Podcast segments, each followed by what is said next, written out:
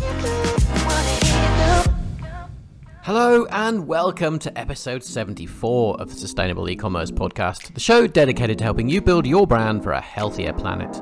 As always, I'm your host, Giles Smith. And if you've been listening to the show for a while, you'll likely have picked up that as a keen diver, the ocean plastics problem was one of my key motivations for setting up sustainable e-commerce. So there's a special place in my heart for entrepreneurs who are working to solve that problem by using or averting ocean plastics. When my friend Peter Donnelly from the Sustainability Champions podcast let me know about today's guest, I knew immediately he was someone I wanted to chat to. Ben Ridding is the founder of Cornish brand Ulu Ocean Explorer. The brand helps people connect with and explore the ocean with their range of dry bags, but it's their journey to using ocean bound plastic to make their products that really piqued my interest. As we dive into the conversation, it becomes clear just how powerful and congruent their brand story is. And as more and more brands talk about using recycled plastic, how important it is to weave in an authentic story of impact to really resonate with consumers. So, with that, let's start the show.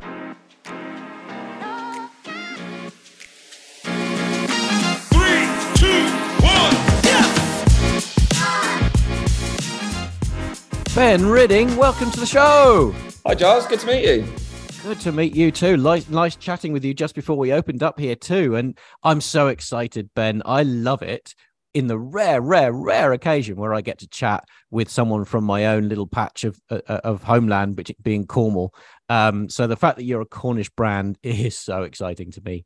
Um, no doubt we'll touch on some things around Cornwall in a minute, but sort of before we get into into the meat and potatoes of the show, Ben, can you tell us a little bit about yourself and how you came to found Ulu? Indeed. Um, well, as we say, you know, the story sort of starts in Cornwall, if you like. Uh, my background uh, is in water sports, not far from where your mother lives, actually, the beaches yeah. of Watergate Bay and Mawgan Porth. Oh, great. We had lunch there. on Watergate Bay uh, when I was back last time in April. That's awesome. Oh yeah, brilliant. Yeah, it's, uh, it's, one of my favourite beaches. It still is. Um, but you know, I spent years working for the RNLI as a lifeguard there. Um, started off, you know, doing surf coaching, and then lifeguarding, and then started doing my own surf school and lessons, um, sort of across Newquay and across Cornwall. Um, and then that sort of evolved into an adventure center and doing more stuff around the ocean. And um, from there, really, that's how I then ended up getting involved with products. You know, I sort of went from, you know, being in the water all the time to them wanting to sort of design and develop new products to be used in the water and in the ocean. And sort of my father had a background in manufacturing and my grandfather as well. So, you know, sort of been around that engineering talk and sort of chit chat all your life anyway. It's um it, it, was a good way of sort of, you know, keeping sand in between your toes and then, you know, getting involved with the sort of the manufacturing side of things as well. Obviously, it's Ulu Ulu dry bags as it used to be called. We might talk about the rebrand that you've just gone through in a few minutes. But um, for those of us here in Australia um, who I don't know if people use dry bags in Australia. I've never seen anyone use them. But can you tell us a little bit about what they are and what they're used for, and and and how you came to create those as products? Yeah, sure. Um, so our lead product is a backpack that I developed called the Aquatrek 36. And that started off, as as you know well, down on the south coast of Cornwall. The um, the scenery is absolutely stunning. And one flat summer, there wasn't any surf. We were all getting a bit bored, and we got into open swimming a bit more. Um, you know, you know, when it goes like the Mediterranean, it looks all beautiful and stunning, and you still want to be getting wet and doing stuff. So, so you know, open water swimming sort of became the flavour of that summer, if you like. And as we were going over to the south coast, I, don't know whether it's from being lazy, but you know, I'm the same with the run. I can't run out to one spot and then turn around and come back. It's the same with swimming. I get sort of very bored going from one spot and then turning around. Whereas if I can go from sort of A to B, if you like, it's a lot more fun. Uh, so I wanted to develop something that meant that we could go for a hike, walk along the coast path, and then we could basically swim back um, to a different point um, whilst carrying all of our kit with us. Um, so that was that was where the sort of the idea for Ulu came along. Um, you know, wanting to be able to transport kit across water, um, and, that, and, that, backpack, the Aquatrek 36, you know, it sort of launched for open water swimming, but it's ended up being used by sort of paramedics, uh, guys on expeditions, people using it as bailout bags on kayaks, just had some guys doing the Yukon 1000 with it, the sort of 1000 mile stand up paddle boards down the Yukon River, you know, using it as oh, their wow. sort of emergency safety grab bags and stuff. So yeah, it, it's, it's been quite cool, you know, when you design something for something, but then see it being used by. Yeah, yeah. I love the idea of that because I must admit, I, I don't do a lot of ocean swimming because I'm more like built like a brick than a swimmer, to be honest. But, um, but you, you see a lot of people, you know, going back and forth and back and forth. And how, how cool is it to sort of take the adventurous spirit of hiking out onto the open water? I love the idea. I never even thought about that. It's very clever. Yeah, absolutely. It's, it's, it's it's good fun, and it means you're always sort of covering new ground. And as you know, like Cornwall in the summer, it, sometimes it's like swimming in a goldfish bowl. You know, it's, it's like being in an aquarium, and the water goes all clear and nice. It's um, it's it, it's stunning. So it's a really good way of sort of getting in the water, doing a bit of exercise, and exploring as well. So it's you know, it's created this sort of new new area, if you like, of swimming. I guess coming into look, starting to look at your brand, I kind of assumed that it was more of a safety device than it was a portable take your stuff with you and then pop out of the water wherever you feel like device. Yeah, well, there's obviously a sort of safety element um, from my years lifeguarding. Uh, I've obviously sort of picked up bits and pieces, and that's one of the things I saw in products. It was actually like at the start of Ulu, it was quite interesting. We ended up doing these open water swimming bags that are sort of small dry bags, if you like, that are inflatable. Mm. Um, you can put a bit of kit in them. They're only small, but they you can tow them behind you when you're swimming. Um, the idea of that is is that you know boats can see you. It's easy to see other people, and it, it, you know just makes you a bit more visible in the water. And you know that that wasn't the direction the brand was meant to start in. But of course, with COVID happening and everything else, it delayed the backpack a little bit. Open water swimming in the UK boomed, so it sort of went sideways for a bit before getting back on track to where we wanted to be. So that's interesting. I, I, we'll get on to all the sustainability components in a minute because uh, it's fascinating what we've got, the stuff we've got lined up to talk about there. But coming back to that journey through COVID, you obviously started just before COVID, COVID hit. And you mentioned there that it kind of took a, a slight U-turn or, or a 90 degree turn in, in the product development direction, which is interesting. Can you tell us a little about what happened there? Yeah, um, we were due to launch the backpack um, just as COVID started happening and all the lockdowns and everything. So, of course, it was a bit of a freeze pause moment. What's going on with the world? Is it still yeah. spinning? Um, and I had, uh, you know, I'd made some of these tow floats that we were meant to be doing with some of the lifeguard services and giving them out um, in certain areas for people to use for swimming. So all of a sudden, I was sat with a pile of stock, thinking, "Oh no, you know, how are we going to sell this?" Backpack's been shelved. Everything went a bit sideways. Um, and of course, all of a sudden in the UK, loads of people started, you know, discovering open water swimming and all of the sort of the really positive health benefits and sort of mental benefits of getting in the sea and getting in the water, um, mm. which was fascinating. So all of a sudden, it became really difficult to manufacture stuff. You've got a load of product, and the demand for it just went through the roof. So it was, right. a, it went from a panic to like, how are we going to start producing more of this? Um, yeah, right. Yeah. And so, where were you producing at the time? And you still producing in China? Something? Yeah. Okay. Yeah. Yeah. Yeah. And yeah. so that becomes, you know, the whole shipping thing became a real challenge, didn't it, around that time? Yeah. And then, and then actually worse once the lockdowns un, un, un, unlocked, wasn't it? It was those yeah. huge shipping deadlock, deadlocks appeared. Yeah, it did. And of course, the demand for sort of outdoor goods increased as well. So then all yeah. of a sudden, you know, with the demand going up and lockdown and everything else happening, it was, uh, yeah, it, it was an interesting time for sure. Yeah. But, right. you know, sort of fun and exciting to live through as well. Yeah, well, you made it through. That's the important thing, right? You made yeah. it through, and and you know, you were just saying before uh, we jumped on how much excitement you now have as a result of being able to get back on the on the direction that you were intending to take, um, as a result of having gone off on a slight side tangent since then. Absolutely, but but the good thing is also is it's helped us sort of learn a bit more about our brand and the, our sort of mm. customers, if you like. Um, so it's been really good. You know, we did our first range of backpacks that we sold at a discounted rate to sort of get feedback from the market. And that's been such a valuable um, learning experience, if you like. So, I mean, if we didn't have that feedback, I'd probably still be thinking I was selling them all to open water swimmers. Right. Whereas it's actually been about 20% of that. And, you know, we've had sailors using them as grab bags as well. And, you know, sort of actually getting that, you know, more sort of understanding of the market, the features yeah. that people are interested in yeah, so it's been um it, has been good for now. This next stage moving forwards. Yeah. I mean, I've used them before. Um, ocean kayaking. We've got an ocean kayaker, and just you know, having having having essentially being able to shove a dry bag in there is pretty handy. So, um, yeah, you know, you can see that there's all sorts of marine based and even maybe even river based, um, ben, you know, usage for, for the thing. So, what a cool product. So, I think let's move let's move on and start chatting a little bit about the sustainability elements of this because one of the things that I think is really fascinating about your journey is is the story that you're weaving in around ocean plastic you know what you're making the product out of how you're stopping ocean plastic going into the ocean and all that. So just give us a bit of a a, a few minutes just talking about that part of the story. So um i guess to sort of bring you back to the beginning sort of with the brand and sustainability if you like sustainability is obviously something that I've been conscious of. You know, I love getting in the ocean. It, you know, it's a big part of my life. But mm. business wise, you know, I got a bit sick of it because everybody jumps on the sort of the sustainability bandwagon and it gets thrown around all the time. So, you know, I didn't want the brand to be going down this route where you're just sort of, you know, trying to jump on, you know, whatever the hot topic is. Right. And also with the experience of seeing what goes on, I think just in the supply chain, you know, I, I see brands, you know, some people that would be claiming, you know, this is made of recycled plastic bottles, blah, blah, blah. But when you actually understand the manufacturing process, you know, it might be a case that it's 5% recycled mm. plastic bottles, 95% virgin plastics. And unless you actually sort of pick that supply chain apart, um, it's very difficult to know what is going into a product and what all these claims are. So I've gone around it the, sort of the other way, if you like, trying to start at the, the very base material and then organizing the supply chain to know exactly what our products are being made from. Um, and that's why it's got really exciting. You know, I was out in Asia in March, um, researching on some factories.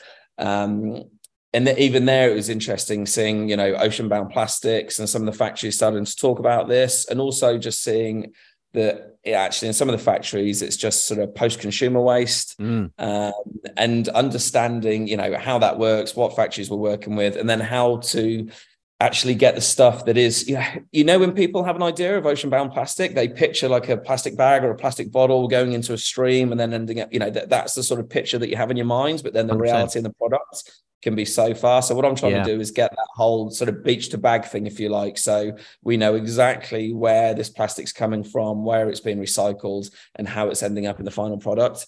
So yeah there's, there's quite a bit that goes on there to yeah so many things that you just said uh you know pick, prick my ears up because I've, i'm you know we're hearing and talking to brands that are experiencing the exact same stuff right? I mean the, the definition of ocean bound plastic is something along the lines of you know within 50 kilometers in countries where they don't have um, kind of organized uh, refuse collection you know so yeah. that can be such a broad definition can't it and you know 50 kilometers is a fair way from from the ocean. So it gets a little bit tenuous. So what are your thoughts on that? It, it does, but it also makes sense as well if you think about the journey that the plastic takes. I mean, if, if you're in a, a forest somewhere or somewhere inland, you probably don't picture that plastic being ocean bound plastic. But then, of course, you know, it rains, you know, water, everything starts migrating towards the streams, and then it's the streams and rivers that are taking stuff out to the ocean. So I, I sort of see where the link is. I, I think the problem is, is then when you have recycling centers or post-consumer waste that's within that 50 kilometer zone so it can get a bit mm-hmm. muddled of you know was this ocean bound plastic or was this sort of collected was it pulled out of a mangrove or you know where right. has it originated from but i'm but i'm also for me that doesn't matter so much even if it is post-consumer waste if it is stuff that's 100% recycled you know that's a hell of a lot better than being you know a product that's 5% sort of you know, are recycled plastics, 95% virgin. So it's it at least it's sort of starting to go down the right road, if you like. Yeah, sure. And so are you are your products then using 100% recycled plastics? They will be, yes. We've got our new range that we're going to be launching in September, um, which is which is a whole range of dry bag products um, and the backpack as well, the second generation. And we're starting off with the materials that are being sourced in China um, and I was out at the factory, you know, where they are doing cleans and everything else as well. So I've seen where that comes from. But what the long term sort of plan is, if you like, is to be using plastics that have come from Indonesia.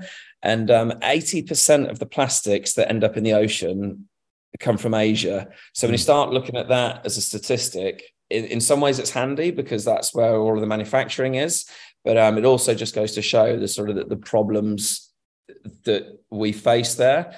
Um, so yeah, it's been really interesting learning about you know the different cleanup operations that are going on, how that plastic's separated. I'm talking mm. to some guys at the moment, and we're looking at using um, blockchain technology, okay. so you can sort of actually trace you know what happened with the cleanup, what happened with the pickup, um, you know how that material is then processed. Obviously, you can't ship um, waste, you know, the pellets into China. Um, they've stopped that. So there mm. has to be some sort of process before then that gets moved into China and being manufactured. Um, so obviously getting that, you, you know, you know, when you start working with different factories, then you've got to get the technical details of everything right. So yeah, you go for all the mishaps there of thinking, right, this is great, we can make this, and you know, you grab the material, pull it, it falls apart, and you think, yeah, okay, yeah. well, on that note, huge congratulations to you if you, you know, for figuring out a way to use hundred percent ocean bound, maybe even ocean reclaimed, if it depending on where it is, plastic. Because I know from talking to many brands just how hard that is to do uh, you know, it is it is a different a different beast to work with, isn't it? Especially when doing what you're doing, which is essentially blowing it into a film because your your stuff's very thin, right? I mean, that's that would be incredibly hard to do. Yeah, well, it, it gets turned into a yarn. So the, the plastic's collected, and ours is um, rPET. So PET is the virgin plastic, which a lot yeah. of you know drink bottles are made from, yeah. and then it's the rPET that then gets ground down into the flakes. Um, and then it gets turned into sort of pellets and then spun into a yarn. So it's the sort of the yarn and the weave, if you like, that's the um, the plastic that's been re- repurposed, and then right. it gets a TPU coating. And um, when you're making dry bags, you've got two different types of materials. You've got TPU and PVC. PVC, everything is super, super toxic. All of the chemicals that are used um, to make it, you know, everything's bad. TPU, um, all of the chemicals that are being used can be recycled. The material itself can be recycled. So it's you know a much more sort of environmentally friendly way of doing stuff, if you like. Um, right. So that yarn can still be covered in PVC or TPU, but obviously you you won't want to be going near PVC if that's you know the the the, the, the road you're going down. So so can it still be recycled after use if it's if it, if you've essentially got the rPET yarn molded with the TPU? Yeah, yeah, stuff can be repurposed. So um, right, okay, yeah, which is cool. But one of the things we're wanting to get into more is sort of you know building longevity into products, and you know yeah, if people yeah. Do need to, you know how we go about repairs and you know and that sort of stuff. So yeah, I, I think that's where the direction that we want to go down more. You know, yeah. rather than recycling products, making yeah, yeah even if even if we end up turning into plant pots or something 20 years down the line but yeah well we'll talk about um that kind of service in a minute because i think that's really interesting as well so you mentioned there you're using um talking to some people use blockchain is that is that plastic bank you're you're talking with um no it's actually some of the guys that are doing some of the collections in indonesia and right. um they've started using the technology now. I can't remember off the top of my head what it's called. They're out in jakarta but um right yeah, so we, are just talking at the moment with some of the yarn factories just to try and get that sort of base material, so then we can ship it to our manufacturers because that's the issue we've got at the moment. You know, we could we could ship the flakes and then get everything put into our supply chain yeah. as it is, but that's not possible. So it's you know sort of having to strip stuff back a bit. And um, I love the way you're thinking about that though, because you know along with the storytelling has has to come and increasingly needs to come you know some kind of traceability and transparency doesn't it in the supply chain because people can say yeah. anything they want and and obviously I, I, don't know how, quite how hot this is over in the uk but over here right now there's a lot of focus from our ACCC, which is our Consumer Affairs Authority, Consumer Protection Authority, around wording around um, you know ocean bound plastic and recycled plastic and the fact you have to start if, yeah you can say it's made of recycled plastic if it is but you have to then say if it's not 100% recycled plastic how much is it? And so they're starting to force and pull through a lot more of the details that consumers have a right to expect i think with what they're buying if you're saying something. And so what you're doing there is is providing the technology enabled traceability that i think is awesome. Yeah, absolutely. And, and I think it's one of those things that obviously you know, it just takes a while for the market to catch up. You know, sustainability, recycle, you know, it becomes a sort of a buzz. It's out there for a bit. And then it just takes a while for everything to catch up afterwards and be like, okay, you know, it's great that there's all that sort of demand and awareness out there. And, you know, that's one of the things that's been interesting with working with the factories in China. Um, that you know, obviously now the sustainability and the recycled plastics from what it was a few years ago is now something that they realize this is where we can get a bit of an edge on other factories. Mm. Um, and you know the, the factory that I work with, you know, we're looking at other ways just that they can be more sustainable at work, if you like. You know, whether it's uh, the way the you know the, the staff are you know having lunches, or, you know what products they're using there, and so you know the, the way that they can start making an impact. And then of course, because sustainability is more of a buzz at the moment, it's then a, another USP for them when they're talking to potential customers. Yeah, absolutely, and and it's great to hear that um, you know the Chinese manufacturing juggernaut that it is, is is becoming more effective at doing this sort of stuff. It wasn't that long ago before you you know you couldn't find someone that would, would work with rPET for love nor money. Um, so yeah. yeah, so great to hear that that's becoming more and more accessible to brands wanting to use it. Um, and of course, I'm guessing then the, the infrastructure around the factories themselves proving that they're using the rPET as opposed to just doing a sneaky little chuck in of normal pet uh, to make it cheaper to do the production, which is, uh, I don't know, maybe that's fairly characteristic of the region. Um, you know, got to be careful yeah. that, haven't you? also very justified. You know, I mean, you, you, can sort of pretend, you know, this stuff doesn't go on, but you know, it does. You know, anywhere people can try and make a buck, you know, they do. And if there's corners to cut, they'll cut corners. Um, but what, what's been interesting now is seeing the sort of the certification, if you like, of and all of those processes. And you know, it's something that my factory is investing in at the moment with the global recycle standard.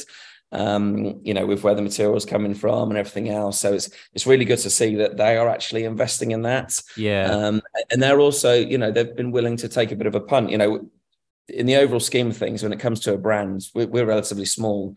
Um, so Uh, you know what it's like, you know, with minimum order quantities and everything yeah, yeah. else. It's been really good to see them. You know, we've invested in some material, they're investing in certification and everything else. And and that's obviously one of the things that we want to do once we've got this material working and you know the this new product line out is then being able to say to other brands, hey, look, you know, we've got this material, all of this traceability going on. If you want to make some products out of it, here you go. Yeah. Uh, we were talking to somebody who uh, on the show not long ago who was making stuff out of 100% recycled uh, plastic and and how many iterations and despair days they went through before they finally got that working from an injection molding process. Now, if you're not using injection molding, maybe it's not so difficult. But did you have to go through lots and lots of iterations before you got this thing right? Um, yeah, with, with the weave and everything with the yarn, and, and of course the problem you've got is is every time you're going through that, that the factories you know, taking one of their machines off that could be firing out however much yarn, you know, a day.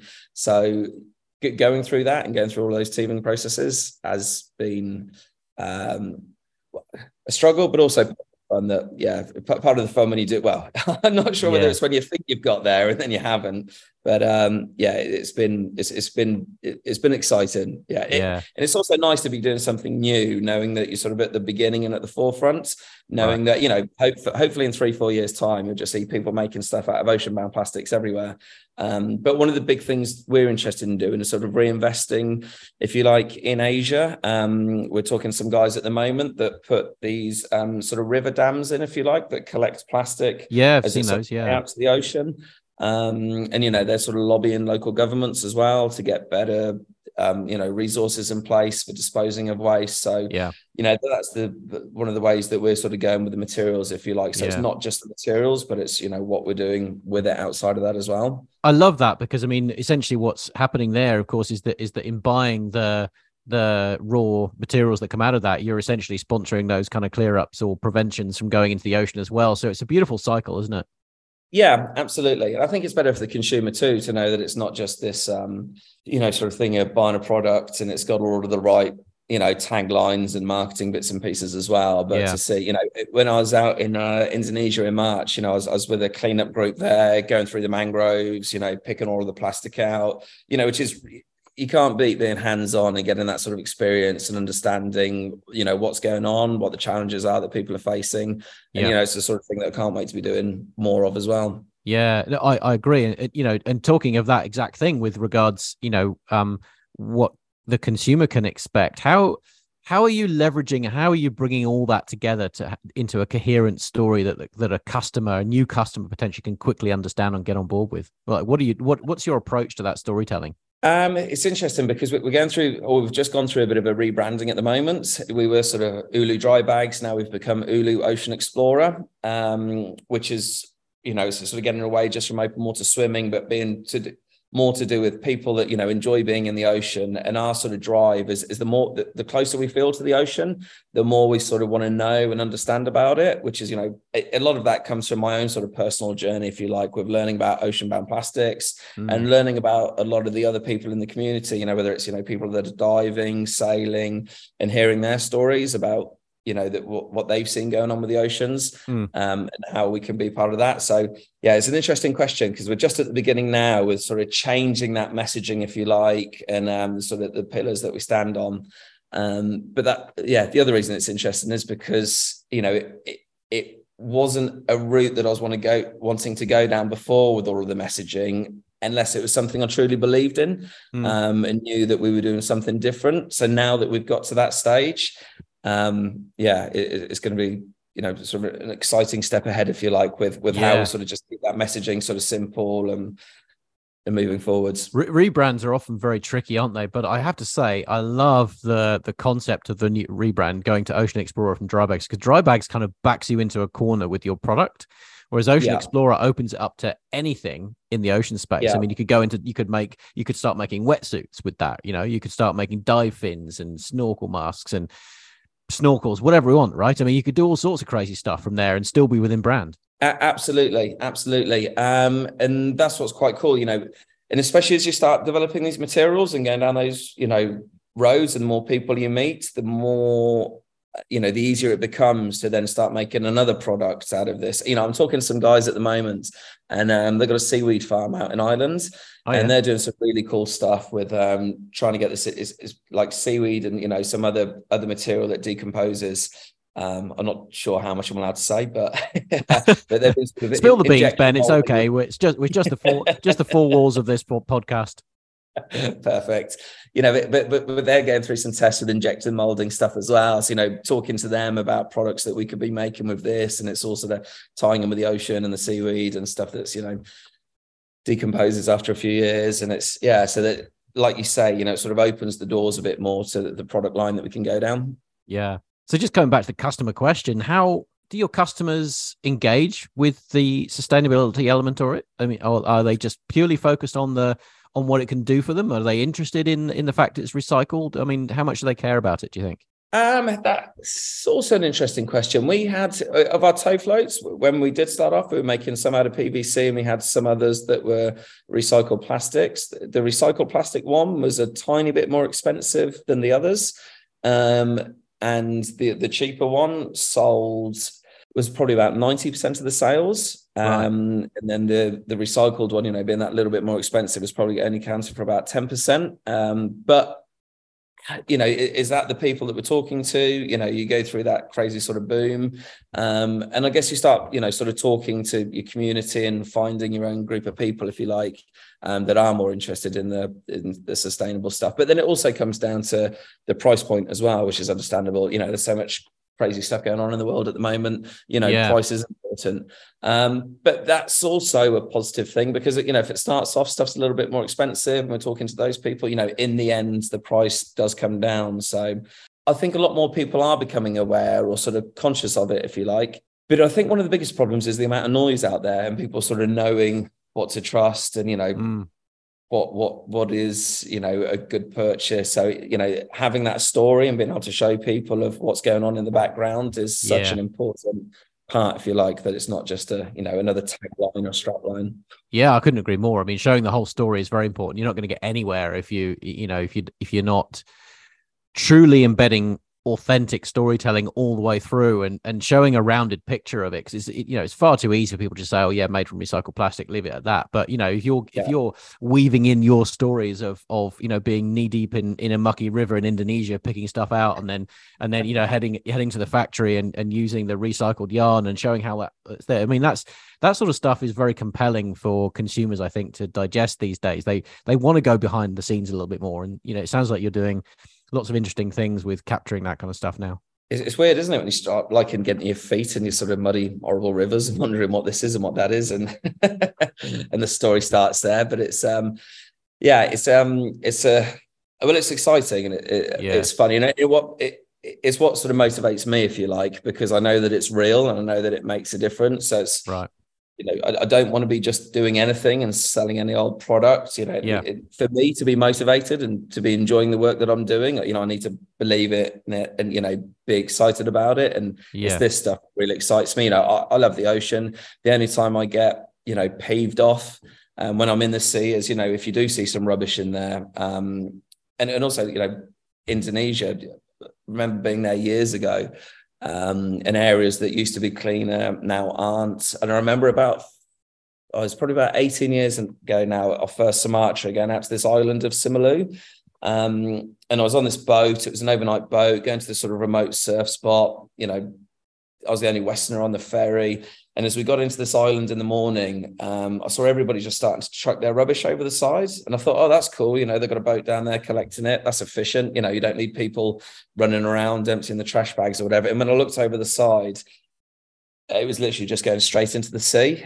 Um, so, you know, from that point, then when you see stuff like that, you start thinking, you know, it sows a seed on you very yeah early on. I've been thinking, all right, well, that's not right. So to to be able to be a part of that journey of stopping things like that and you know moving forwards is um is you know a good a, good thing to be doing, I guess. Yeah, you know, enjoyable yeah. to be doing. I, I agree, and, and you know that story really resonates with me because I mean, it was seeing how much plastic is floating around under the surface of the water in amongst marine life that kind of tipped me over the edge to being more interested in this whole topic as well. You know, it, it, big things like you know climate change and whatever. Whilst they're coming home to roost now, we're seeing more and more physical evidence of that. For many many years, I think it's been a an ethereal concept that's really hard for people to understand. But when you see yeah. it with your own eyes, when you experience it, because a bit of plastic's just got stuck in your in your regulator when you're diving, you know, it becomes it becomes a very much more tangible subject. So really, that story that you had there just really resonates with me. I, I totally see you know where you're going with that. And just thinking about it i think there's a there's a huge trend amongst divers now to carry net bags with them uh, so that when yeah. you're diving you just pick up rubbish uh, as you go. And so that might be a, a nice little add-on uh add-on product into your into your set there if you're if you're targeting the dog, diving market at any point. Definitely definitely. It's funny isn't it how we all start off by um or a lot of people's motivations ends up just being from their own experiences. And yeah. it's that being peeved off, if that's the right word, you know, seeing yeah. all that stuff, just thinking, and it, and it comes from a sort of, you know, a selfish point of view, I guess, because none of us want to be, you know, I don't want to be swimming, I don't want to be surfing in rubbish, you don't want to be diving no. in rubbish. So, you know, and anything, you know, small things that we can be doing to, you know, sort of put a stop to that or change that is worthwhile. Yeah, 100%. So just coming back uh, a few minutes to something you were saying a minute ago around, you know, the um, during COVID, the not the cheaper option was selling 90% and the more expensive option 10%. Obviously, things have changed a fair bit since then. But what's got worse is definitely the cost of living crisis that we're all experiencing now. And um, you know, I don't I'm not going to ask you where your revenue is going because most brands are in a lot of pain right now. But what what are you doing out there that's working for you at the moment in terms of marketing your brand? What's what's what are your core strategies that you think are, are going? Yeah, this is this is going really really well. Um, I guess uh, one of the the main things that we're seeing that's also affordable for us to be doing is the storytelling, um, which you know works well for me because it ends up being you know using a lot of the products out and about. You know, I was up in you know I'm in Portugal at the moment, um, and I was in Sesimbra the other weekend. You know, exploring around there and doing some open water swims. Um, so people actually seeing the, the product being used um, in in that environment, and you know, as that sort of the, the storytelling journey goes there. Yeah. And of course, for us, that's uh, marketing wise, you know, with blog posts and social media, it's um, it's a really good way of reaching people and, and getting the message out there and across. Whereas, you know, with ads and you know sort of knowing whether advertising is working isn't working you know obviously there's all of the cost there um, I, I, found a lot of the organic stuff um, to be much more beneficial than a lot of the advertising. Yeah. Um, which yeah, which is good because I mean I guess it's also just that sort of wholesome or organic story, if you like, without yeah, you know, obviously ads still have their place and still have their purpose, but you know, we're getting people much more engaged and much more sort of interested and talking yeah. to us more.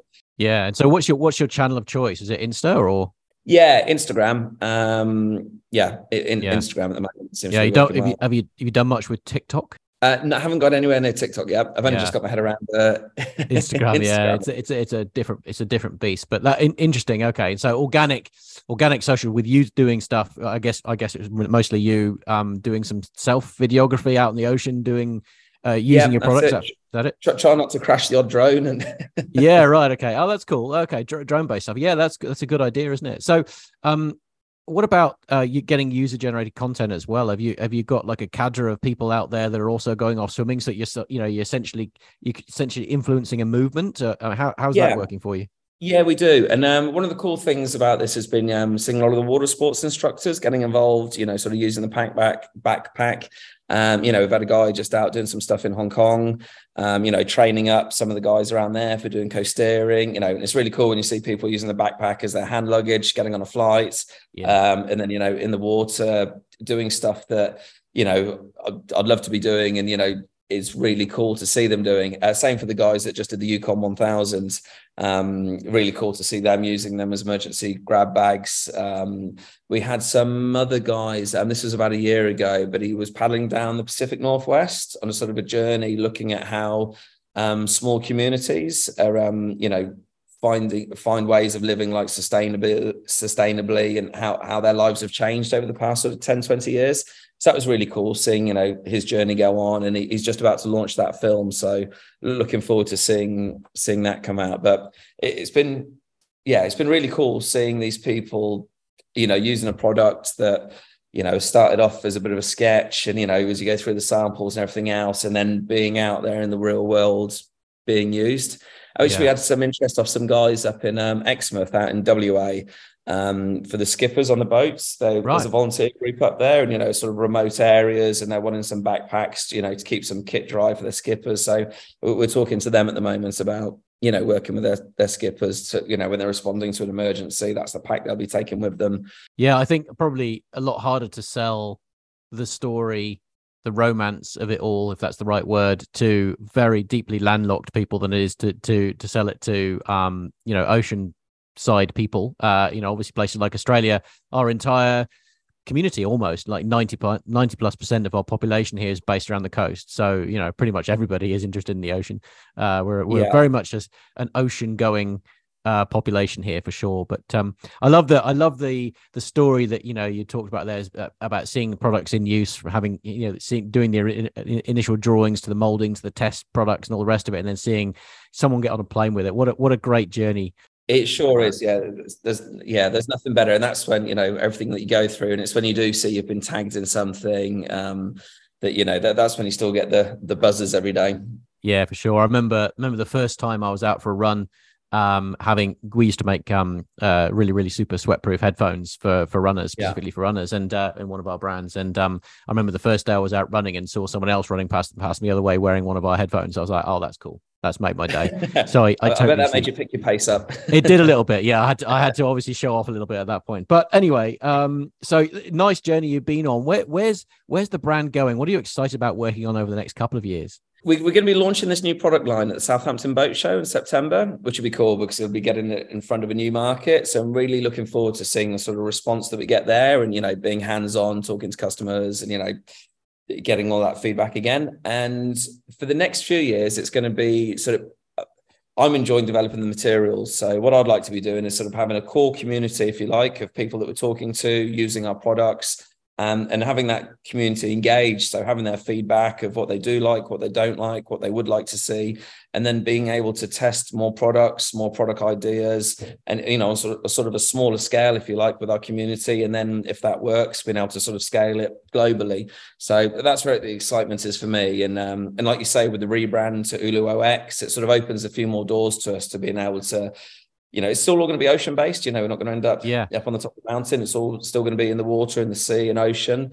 But that, that sort of pro- product development and designing new products, developing new products, and also with um with you know the stuff with the river cleans, you know, be, being able to generate some income and some revenues to then be putting money back into you know sort of sponsoring sponsoring barriers that can collect plastic, um, and actually you know, putting some, you know, cash back into the the good stuff, if you like, that's putting the stuff. You know, I, I can't wait for, you know, when we do sponsor our first barrier and being able to see every month this much plastic has been stopped from going into the ocean.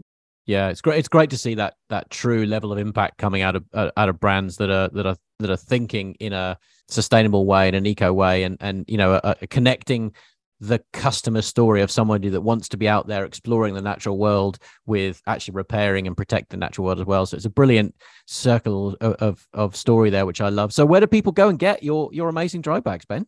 Uh, well, they can take a look at www.uluox.com um, and then you can see some more about us, or you can follow us on Instagram as well. At the moment, it's Ulu Dry Bags. We've literally just launched the website last week, so just updating the Instagram as well.